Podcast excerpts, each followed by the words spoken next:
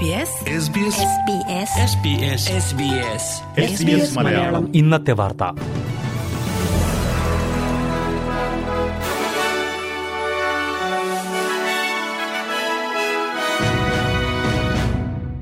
നമസ്കാരം. S B S Malayalam ഇന്നത്തെ വാർത്തയിലേക്ക് സ്വാഗതം. ഇന്ന് രണ്ടായിരത്തി ഇരുപത്തിമൂന്ന് ഡിസംബർ പതിനാല് വ്യാഴം. വാർത്തകൾ വായിക്കുന്നത് റിന്റോ ആന്റണി.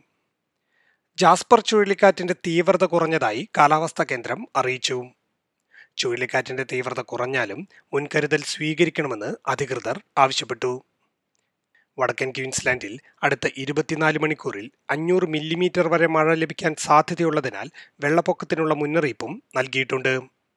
കനത്ത കാറ്റിനെയും മഴയെയും തുടർന്ന് ക്യൂൻസ്ലാൻഡിൽ ആയിരക്കണക്കിന് വീടുകളിൽ വൈദ്യുതി തകരാർ സംഭവിച്ചിരുന്നു.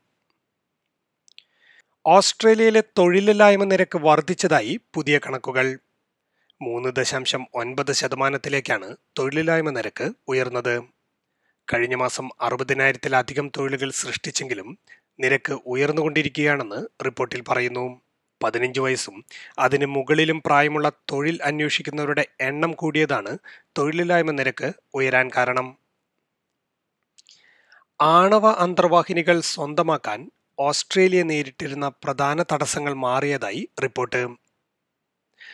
ഓക്കസ് പദ്ധതിയുടെ ഭാഗമായാണ് ഓസ്ട്രേലിയ അന്തർവാഹിനികൾ കരസ്ഥമാക്കാൻ ശ്രമിക്കുന്നത്.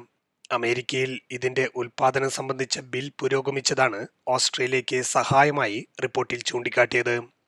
ആണവ അന്തർവാഹിനികളുടെ കൈമാറ്റം നിയമവിധേയമാക്കാനുള്ള തടസ്സം അമേരിക്ക നീക്കിയതിനെ ഓസ്ട്രേലിയ സ്വാഗതം ചെയ്തു. വിർജീനിയ നിലവാരത്തിലുള്ള അന്തർവാഹിനികൾ രണ്ടായിരത്തി മുപ്പതോടെ ഓസ്ട്രേലിയയിൽ എത്തുമെന്നാണ് കരുതുന്നത്. തന്റെ നാല് കുട്ടികളെ കൊലപ്പെടുത്തി എന്ന കുറ്റത്തിന് കഴിഞ്ഞ ഇരുപത് വർഷമായി ജയിലിൽ കഴിയുന്ന ന്യൂ സൗത്ത് വെയിൽസ് വനിത കാത്ലിൻ ഫോൾബിഗിയെ കോടതി കുറ്റക്കാരിയല്ലെന്ന് കണ്ടെത്തി ജയിൽ മോചിതയാക്കി. ആയിരത്തി തൊള്ളായിരത്തി എൺപത്തി ഒൻപതിലും ആയിരത്തി തൊള്ളായിരത്തി തൊണ്ണൂറ്റി ഒൻപതിലുമായിരുന്നു കുട്ടികളുടെ കൊലപാതകങ്ങൾ നടന്നതും ഇവർക്കെതിരെയുള്ള കോടതി വിധി ഉണ്ടായതും. ഇവർ കുറ്റം ചെയ്തിരിക്കാൻ വഴിയില്ല എന്നതിന് ന്യായമായ സംശയങ്ങളുള്ളതായി കോടതി കണ്ടെത്തി. പ്രത്യേക കമ്മീഷൻ നടത്തിയ അന്വേഷണത്തിലെ മെഡിക്കൽ തെളിവുകളാണ് പുതിയ കോടതി വിധിക്ക് കാരണമായത്.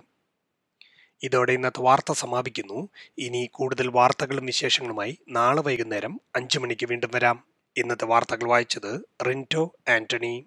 SBS SBS SBS Malayalam. ഇന്നത്തെ വാർത്ത.